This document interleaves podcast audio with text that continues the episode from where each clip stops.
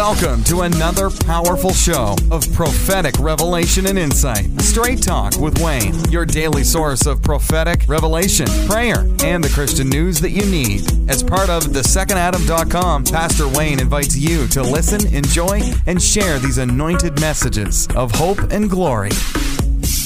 Welcome to another episode Straight Talk with Wayne. Today we're talking about key number five. There's seven keys that we use in our coaching, our counseling, in ministry when we're working with people.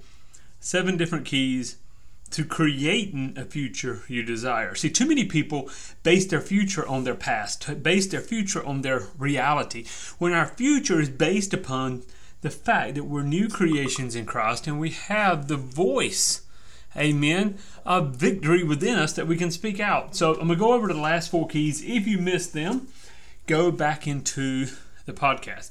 So I'm going to go over the first four really quick, and then we're going to go into key number five. Number one is to take responsibility for where you are. Now, understand this it doesn't say take responsibility for everything that's happened to you, but you take responsibility for where you're at, your actions and your reactions. Go listen to the podcast for more. Number two, clarifying your values, discovering what's important to you and releasing that to yourself.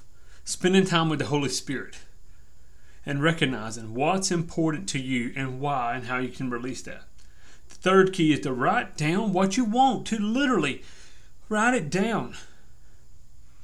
Write down, have a vision, have a plan, have a goal.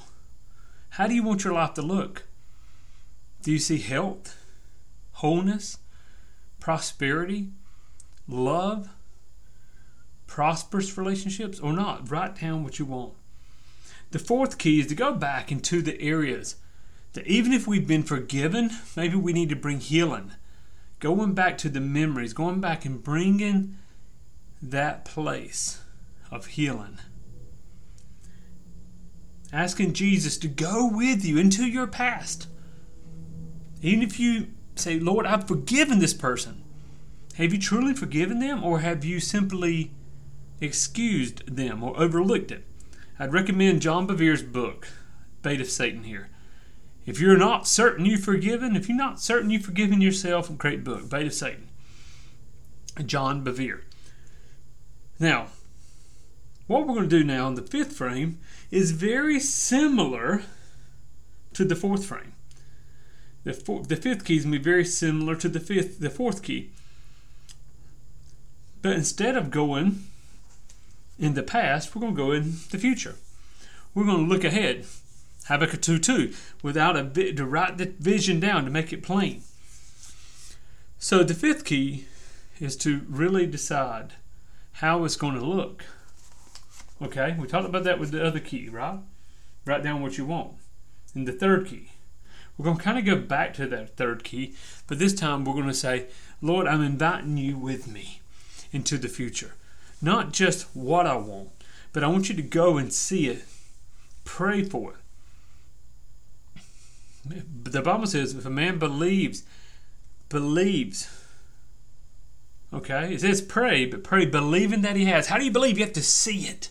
Jesus, go with me a year in the future, five years, ten years in the future. This is what I see through my mind, my sanctified imagination, my heart. But Jesus walk with me. Holy Spirit walk with me. You're basically creating a new memory before the memory takes place. Think about those who, when I'm prophesying in prophetic counsel, many times the Lord will show me something that's current, show me things in the past. Sometimes He'll show me things in the future. When you see something in the future that is a memory that's not yet happened, so it's kind of hard to call it a memory, right? But if you believe it is, if you believe you're going to be in the best shape of your life one year from now, physically, mentally, spiritually, and then how do you see that? How, what does that look like? And that creates a memory. That memory, even if it hasn't occurred yet, okay? Even if it hasn't occurred yet, that memory is what we're going to grab a hold of and make a reality. So this key is a little different because we're kind of taking back to key three, but instead of just creating uh, a goal, we're going to create a memory. We're going to say, Lord, this has happened in your name. Lord, this has occurred at this date in your name. You're going to see it. You're going to experience it in the spirit realm. You're going to experience it in your sanctified imagination. And Holy Ghost, go with me. If I need to correct, we need to course correct, we'll do it. If this is totally out of your will, Lord, then eradicate it. But if it lines up with your will, Lord, then go with me and create. Amen. All right, guys, there's two more keys. Then we're going to go, we'll do the next two keys, um, key six and key seven. Then we're going to do an overview of all of it. We're going to go a lot deeper, okay?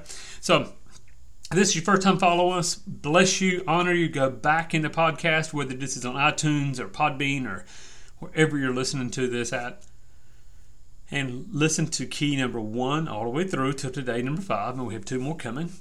And of course, jump over to thesecondadam.com. If you need prayer, let our prayer team pray with you. Let us stand with you, believe with you, and prophesy over you to see manifestations come forth. I honor all of you. I believe in you. I believe in you because I believe in the Jesus Christ within you. God bless you. Thanks for joining us for Straight Talk with Wayne. Do you need prayer, counseling, or personal prophetic ministry? Then go to thesecondadam.com for more information. And be sure to sign up at yourprophecynews.com for the latest updates, free resources, and prophetic news. God bless.